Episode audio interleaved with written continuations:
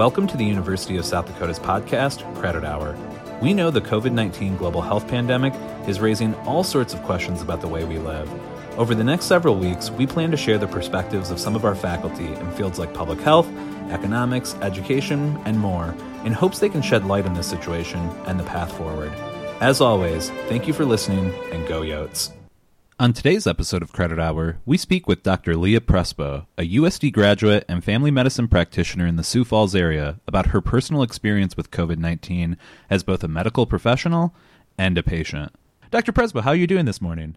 I'm feeling very well and uh, happy to be uh, back um, at work after um, after my experience there, and really just uh, privileged to be um, doing what I can for for the community during this time. So. Um, can you tell us a little bit about your experience at USD um, and your journey into medicine? So I can uh, certainly, as far as uh, my journey at USD, I uh, graduated from high school in 1999 and then uh, did my um, undergraduate biology degree and a chemistry minor at USD, and then uh, went to med school uh, following that at USD as well. And then after that, um, I was a resident here at the Sioux Falls Family Medicine Residency. And so um, my journey has been uh, very much a, a, South Dakota one as far as that goes. I uh, grew up on a dairy farm in western South Dakota prior to that, and um, just have been a South Dakota girl all my life. So. Now, you said that you're specializing in family medicine, correct? Yeah. Mm-hmm. And so I'm curious, you know, how has the COVID 19 pandemic, I guess, impacted your practice?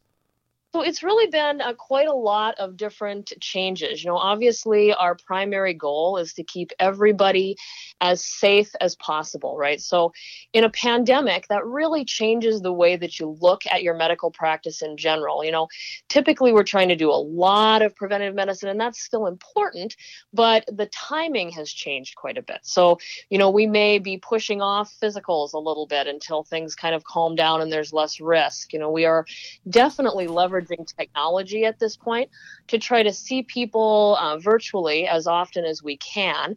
And so, quite a lot of my practice now is virtual visits or you know visits over the phone or v- with video technology. And there are a lot of things that we can evaluate that way, so that we can keep everybody as safe at home as possible. We've also um, the the organization that I work for has been really forward thinking um, in getting things prepared for you know when we do have the surge and you know if we are in that kind of situation we actually have a specific pathway for people who have been diagnosed with COVID-19 a 24 hour a day hotline that they can call and you know, get um, even access to video visits with providers at any hour of the day if something's going on with them. We also developed a specific clinic for people who are having respiratory symptoms so that we can try to kind of keep those patients that are having symptoms that are, you know, potentially related to COVID 19 separate as much as possible from patients who would have to come in for a more routine thing or a different kind of an issue. So we have a respiratory clinic and a regular clinic, and we um, the people in my practice are staffing both of those things. So there's been changes in like hours, changes in how the clinic is structured, changes in how we're doing things, and really changes in how we're leveraging technology to help us take care of patients while still keeping everybody as safe as possible. You know, you talked about the notion of a surge, um, which I think right. refers obviously to the amount of um, medical equipment and personnel that will be used um, when we sort of reach the peak mm-hmm. COVID 19 um, virus right. levels. I mean, have you noticed in your practice? I mean, is it busier? You, you talked about obviously um, the shift, I think, to telehealth. I mean, how has it impacted it just as far as like a workflow standpoint? So, you know, at this point, obviously, we're having a, a, bit of a change in the number of visits we see per day and really um, are experiencing, at least from my point in the practice, a bit of a calm before the storm, right? So, I'm definitely seeing more patients who have symptoms that would relate to COVID 19, those types of things, and we're trying to see those patients virtually as much as possible. But overall, volumes have gone down somewhat recently, you know, just for regular patients, because we're trying to delay things that don't absolutely have to be done right now so that we can keep people at home as much as possible and as safe as possible. So, certain things that would be more routine, like a regular yearly physical, we're sort of encouraging people to maybe wait a couple more months or a month or so and do that once the, you know, the danger has subsided a little bit.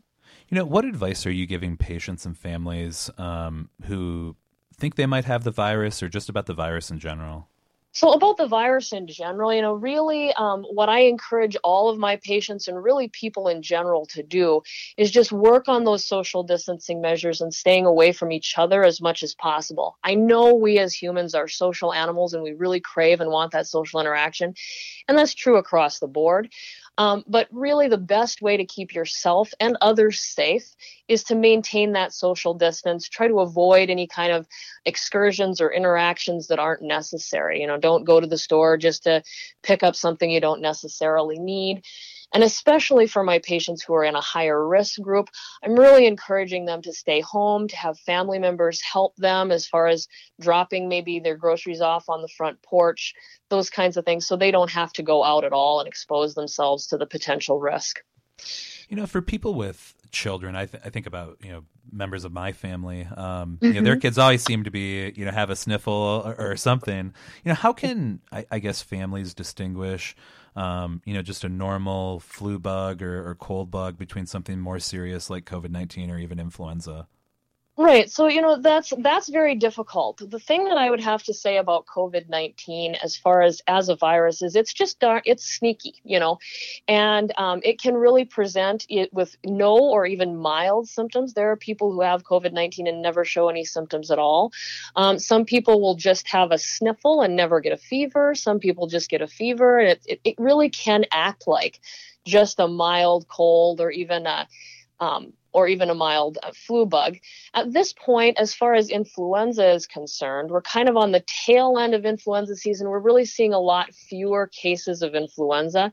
So um, it's less likely that that would be a major issue. But you're right. Little kids are going to get a lot of different viral things. COVID 19 is also a viral thing, so it can look very similar. Um, and many people do have very mild disease from COVID 19. The concern is just that it can be severe as well. So, really, the best advice is if you're feeling sick, stay home and stay away from other people. So, in case it is that, you're not going to be spreading it around. You know, when is it time to go to the hospital? I, I know that. Um, you know, obviously the the disorder kind of presents itself differently. I think to different people. Some for right. some it's more serious than others. I mean, absolutely. When, in your opinion, would it be time to seek medical attention? So, you know, if there's any uh, doubt in your mind or if you're experiencing symptoms and you're worried or concerned about that, I'd say the very first step would be to call your doctor or your doctor's office. They're always going to have someone available for you to talk to at any time of the day or night. Uh, they can help answer your questions and kind of go through those whatever symptoms you might be having so that you can determine whether or not it's a time to go in. Um, you know whether you need to actually go in or whether you can have a virtual visit to help evaluate those symptoms or whether there are other measures that they can tell you to take you know just to um, to kind of help with some of the symptoms. Um, things, though, that I think are very important at this time is to remember that people still have things like heart attacks and strokes and serious medical problems that go on too. And what we're seeing is actually, and even on a national level, sometimes people are afraid to go into the hospital because of the pandemic that we have going on. And so they might not get the attention and care because they just don't go in for some of those severe things. So I guess I would encourage still at this point, you know, if you are having severe chest pain or symptoms of a stroke, like difficulty speaking or weakness on one or the other side of your body, or if you're having, you know, very severe shortness of breath where you're not able to finish a sentence without gasping for air and those sorts of things, those would be times to consider going to the emergency department, just in general and always, even during a pandemic. Um, again, though, if you have any kind of questions or if there's any doubt in your mind, calling your primary doctor's office and talking either to the person on call or to your doctor directly can be, um, in other circumstances, as long as you don't have something very, very serious going on, it, the best first step, just so that you can have that peace of mind and they can help kind of guide your decisions about what the safest thing to do is. No, I, I, appreciate all that information that you have been able to provide us. I, I mean, obviously, one of the reasons that we were really excited to speak with you today um, is that you have a personal experience with COVID nineteen. Um, can you just tell us, um, from your perspective, what happened? Yeah, so um, I, as I said, we're trying very hard to do our best to keep everybody as safe as we can in the clinic. You know, the one thing about being a healthcare professional is we are the kind of people who do have to still go to work, and we um, interact with our coworkers while there. We interact with patients if they, if we need to while there obviously you know if, if we need to bring somebody in physically. And so part of what i really encourage you know as far as the general population is to keep that social distance because obviously there are some of us who cannot. Um, so my personal uh, situation, as I uh, was exposed to COVID-19 um, uh, from a coworker who ended up, she had no symptoms initially and did end up coming down with some symptoms um, while at clinic. Went home, did all the right things, um, isolated herself, etc. But in that period of time that we worked together, um, I did get exposed, and 15 days later, um, I uh, did come down with uh, coronavirus and was diagnosed with COVID 19. So uh, that that would be kind of how my uh, journey with that um, particular experience began. I was very lucky and had only mild symptoms um, during the course of my illness, but uh, you know the really big thing, you know, and the thing that you always worry about, especially in a position like my own, is being sure that you don't expose anyone else, obviously. And so um, those were some of the main things. Is just that that concern. So, you know, I, am not sure I heard you. How many days after, um, sort of, you learned that you may have been exposed, um, were you tested? Uh, so I, I uh, was exposed. I, I, developed symptoms about 13 days after my um, exposure, and it can be up to 14 or even 15 days after an exposure that a person develops symptoms. And so that was what really triggered me to uh, go get tested. So I developed a, a headache and uh, congestion and also a mild cough. And because I knew that there was that potential from before, I went in. Um, I actually called the coronavirus hotline and got uh, tested the following morning. So, for your specific organization, Avera, what is that number? So it's one eight seven seven at Avera, and uh, that they can walk you through. Um, even if you're concerned you might have coronavirus, they can walk you through some of those things. Um, also, it's the uh, place that people would call if they have been diagnosed and are uh, seeking follow up or noticing additional symptoms. If they can call that number, or of course, their primary doctor's office too. But we're really trying to have that centralized service available as well for people who are um, currently and actively um, infected. So. Mm-hmm. You know, I've read online that people report, you know, different symptoms. You talked about, um, mm-hmm. you know, the congestion um, and, and, a little bit of a cough. I, have heard that people sometimes experience like a loss of taste or even smell. Um, mm-hmm. Some develop a pretty bad fever. Um, mm-hmm. You know, what are the symptoms and maybe what should people be looking for? Right. So, main things that people should look for uh, would be cough, fever, obviously alterations in taste and smell. Some people do get, uh, you know, gastrointestinal issues, so things like diarrhea or nausea and vomiting along with it. Um, there have been a lot of other uh, sort of things kind of just generally described as well. And it can honestly, as far as we know of this virus, again, it's brand new. Uh, so we don't know a whole lot about it yet. We know some things, but uh, it seems that it can really affect nearly any body system. So, really, if you're having the big symptoms again, would be the fever, cough, um, shortness of breath, uh, loss of taste or smell, headache can come along with it, body aches, um, the nausea, vomiting, diarrhea, those kinds of things can also come along. Um, with that as well. So those are sort of the main things, but really a lot of other possible complications too. And also, um, it can be very mild in um, in some people, and it can be very very severe in others. Right. So we have everything ranging from the experience as a patient of a of sort of a mild cold and it's COVID nineteen all the way up to someone who's in the ICU on a ventilator, very seriously ill, and obviously life threatening and, and dying in those cases sometimes as well. You know, how many days did you experience the symptoms? I mean, how, how did the illness progress? Yeah, so um, again, that, that first day, I uh, just had a bit of a headache, and then that developed into uh, cough and congestion. And I actually never developed a fever, which is a little atypical. Most people do, um, but there are some that don't, obviously. Uh, and so, you know, I, I kind of had those sort of symptoms, just sort of the cough and headache off and on. Um, over the course of the next about seven to 10 days. And uh, then that, uh, the cough started getting better, you know, it kind of got better gradually over the last few days of that. And um, uh, then it eventually went away. So, you know, what is the test like?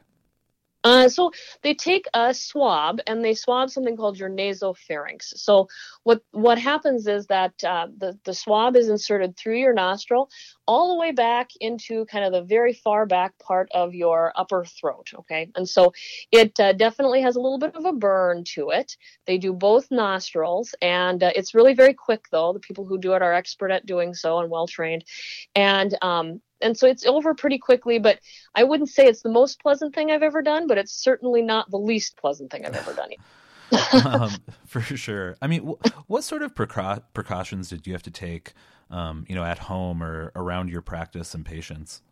Right. So obviously, while I was infected, I was not uh, seeing patients uh, physically at all in my practice, um, and uh, the we I was out of work for those times, so I, I stayed home at that time and self isolated, and so uh, and really self quarantined. And the recommendation from the CDC is that a person who is actively infected and having symptoms would be uh, completely isolated in a single room. Now, luckily, we do have uh, a space in my house where there's a bedroom with a bathroom connected. And uh, really, what what we did, um, myself and my husband, he's another family doctor as well. But um, so we were very aware when I started developing symptoms that this was a possibility, and I retreated to that room with the bathroom and basically stayed in there without leaving for about about 10 days. So not the most fun, but definitely necessary. And the concept there is really to keep any viruses that you might be shedding into the environment as a patient uh, contained to that smaller space so that you're not putting people that you live with at risk. Um, and so, really, what we did is we tried to kind of control. Um, I wore a mask anytime that the door needed to be opened for my husband to pass in food for me to eat or, you know, take out garbage, etc. And uh, we were really, and he also wore a mask at those times and gloves. Um, and so we were really very careful to try to make sure that nothing that I was touching or interacting with would be also in his environment because quite frankly that would have put him at uh, risk too. Now as a result of the fact that he's my husband and lives in the same house as me it's also a recommendation that that person stay uh, self-isolated or quarantined for uh, 14 days after the last time that they were exposed to the infectious person. So he's actually also been at home off work um, isolating um, as well until uh, that 14 day time frame is up, which it, it is for him at this point. But so yeah, also staying staying in the house, not going out. Family members were dropping off groceries on the doorstep, those kinds of things. I mean, that had to be really difficult. I mean, I I'm here in Vermillion, and so you know, I'm self isolating, but I still can go on a walk, you know, around campus. Right. Uh, you know, it's it's pretty. Right. Um, you know, not a lot of people here right now, so in, in that sense, mm-hmm. it's nice to be able to get outdoors. I mean, what was it like mentally to be diagnosed with the virus um, and then just have to go through that experience? Yeah, so um, I would certainly say that there's a psychological impact. I'm not normally the type of person to sit alone in a room all day. Obviously, usually my life is quite a lot more active than that. Luckily, I was able to still do some of my, you know, work uh, and help through, you know, emails and also uh, I did have a computer in the room with me so I could answer patient questions and things like that and still engage in some other act- engage in some activities in spite of being you know isolated in a room. So that was helpful psychologically. But um, i would say it's difficult uh, because especially in my position i know uh, the potential risks that i uh, as an infected person uh, posed to the people around me. And i would say my biggest fear was that someone I had been around or my husband was going to develop symptoms, become ill, and then it would be severe. Um, also, of course, you know, you uh, you sit there, you know, you, you sit there with relative inactivity and allows your brain to to move on on different things, and you wonder if tomorrow is going to be the day that you get much worse. And so there's that um, sort of personal fear as well, you know, but ultimately, I think um, as far as the self quarantine was concerned, I was able to keep myself in a reasonable routine and, um, you know, just making yourself kind of get up and shower and dress at the same time every day and things of that nature to, to keep that mental structure in place. And there was a lot of motivation um, to to do this right, you know, because I definitely was motivated to keep everyone else safe, and um, and that's a very strong motivation, obviously, especially for someone who's chosen a not not not just for everyone, but especially someone who's chosen a uh, a life in medicine where really our primary goal and purpose is to keep everyone safe. So. You know, what advice, I guess, would you give someone who may become infected with COVID 19? I mean, are there ways that we can take care of ourselves at home when we're in those situations? Right. So, mainly the treatment as far as COVID 19 is concerned is all supportive, right? So, we don't have a drug that we can use to decrease the symptoms or that we know will work to decrease the symptoms at this point. And so, what we really do for patients is to support them. And basically, the things that you can do for yourself as far as to support your um, your recovery at home, staying well hydrated, getting plenty of rest. Those are important things. And then making that contact with your healthcare team or, you know, the COVID hotline, et cetera, if you are feeling worse, you know, if you are experiencing new symptoms and you have a question, there are lots of things that can be done to kind of help with those symptoms, you know, an inhaler if you're having trouble breathing, or a cough suppressant if needed, or, you know, just um, general advice on positioning if you're having difficulty breathing, things like that. Um, that your healthcare team can really help you with. So, not hesitating to reach out um, to them, uh, especially because really your mind can um, can take you some scary places if you're, you know, locked alone in a room and sick. So. You know, what was the process like reintegrating back into a normal routine after such a strict quarantine? Yeah, so it uh, it's it's definitely been uh, different. Obviously, uh, even at this point, you know, um, I'm still wearing a mask every time I'm around another person, uh, doing very uh, religious, as we should all be doing, hand hygiene.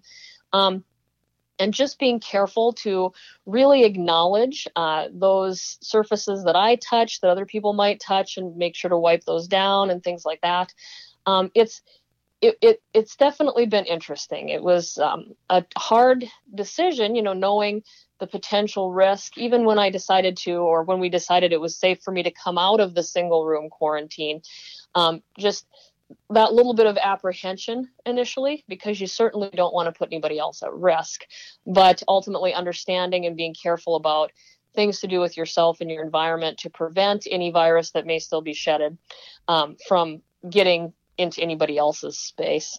But yeah definitely different. And of course i stayed off work um, until uh, until the illness had been improving and i was a obviously afebrile so there was a little less concern there but until i'd been improving and working just trying to keep um, any anybody I interact with at work as safe as possible. Really, we've been doing mostly virtual visits at this point, yet still just uh, just to make sure that everything is clear um, before I'm re reintegrating myself with patients. You know, obviously, you have so much knowledge just from a medical standpoint, professional standpoint. I'm, I guess, I'm curious, just from a personal standpoint, though, has having had this um, virus influenced the way that you view COVID nineteen at all? Um, so you know, definitely, I take it very seriously. You know, I think about um, the exposure that I had and how really brief and mild that was. It really makes you respect the virus. You know, I um, obviously we were being careful even at that point, but um, just respecting that that virus is motivated by its biology, right, to um, spread itself as much as it can, and so we have to respect that and understand that we don't have control over everything that that virus is going to do. So it's it's been very humbling in that way. You know, you can be extremely careful and it can still happen, um, but just you know respecting the virus and respecting um, that um, not everything is within our control. So.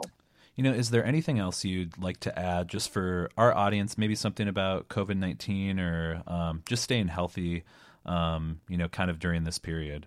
Yeah. And so, yeah, we definitely have a lot of different um, things that have changed in our lives over the course of the last few weeks. I mean, things that I would have done a couple of months ago that seem just completely different now. And one of those is the amount of, of, physical activity we're actually getting. I mean, it's, it's difficult when you're no longer going to a job in general during a pandemic and you're maybe working from home and a lot of things have changed. But very, very important to continue to uh, do what you can to get physical exercise. Um, you know, a lot of us are used to like running around at our offices and or even just running around or being really active during our day during our jobs and we're not getting that activity so especially with the summer coming and we've got beautiful sunshine outside one of the main things that i really would recommend is just getting out and going for walks of course maintaining that social distance with everybody else but you know get get active get outside you know um, make sure that you're being physically active. Also, balanced diet and watching calories, which is another thing that can be difficult if you're uh, holed up at home and uh, maybe a little more convenient snacks are around for you. So watching those things because again, you know, this pandemic is the most clear and present danger to our health right now. But over time, obviously everything that we would worry about on a regular day, like making sure we stay fit and healthy and avoiding things like coronary artery disease by doing so, those those risks don't go away. So um, I guess I would just say keeping yourself healthy, um, in a dietary and exercise perspective because the healthier you are the more likely you are to be able to fight off the virus if you do get it. Um, and also the more you know, more likely you are to just be a healthy person moving forward with your life. But in general yeah staying healthy would be best. And i really want everybody to keep in mind that you know some people do get lucky and have very mild disease from the COVID 19, but um, others really don't. And we don't have a perfect way of predicting that. Obviously, we know that people w- w- who are older and have more chronic medical conditions are at a higher risk. But young people do also get very sick as well. So just taking it really seriously and um, doing everything we can to keep ourselves and to help keep everyone else healthy is the best thing we can do at this point. Um, Dr. Prespa, thank you so much for coming on our podcast and sharing your perspective, both your medical expertise and also just your personal experience with all of this. Um, thank you also for the work that you're doing right now um, as a doctor in the medical field. I, obviously, it's important all the time, but never more critical. And we're also thankful just that you were able to recover um, as well as you have, and um, we just really appreciate your time. Yeah, thanks so much for having me. And I just want to, you know, uh, give a give a shout out to my uh, nurses and uh, all of the people who are on the front line. Really, even you know, in uh, ancillary but essential services, like uh, even the people at the grocery store who still are having to go to work at this time. And I think it's just really important for us to appreciate everyone, all of those frontline workers, whether they're in healthcare or other um, necessary sector jobs, who are doing what they can to keep life moving forward. Um, during this time. And i just i really admire all those people and am privileged to work with a lot of really exceptional people at this time as well. So i just wanted to say thank you again and just it was a great interview so really appreciated your perspective. Thank you for listening to credit hour. Stick with us as we continue to bring you new information and perspectives surrounding the covid-19 pandemic until next time, wash your hands, stay safe, and stay home. Go Yotes.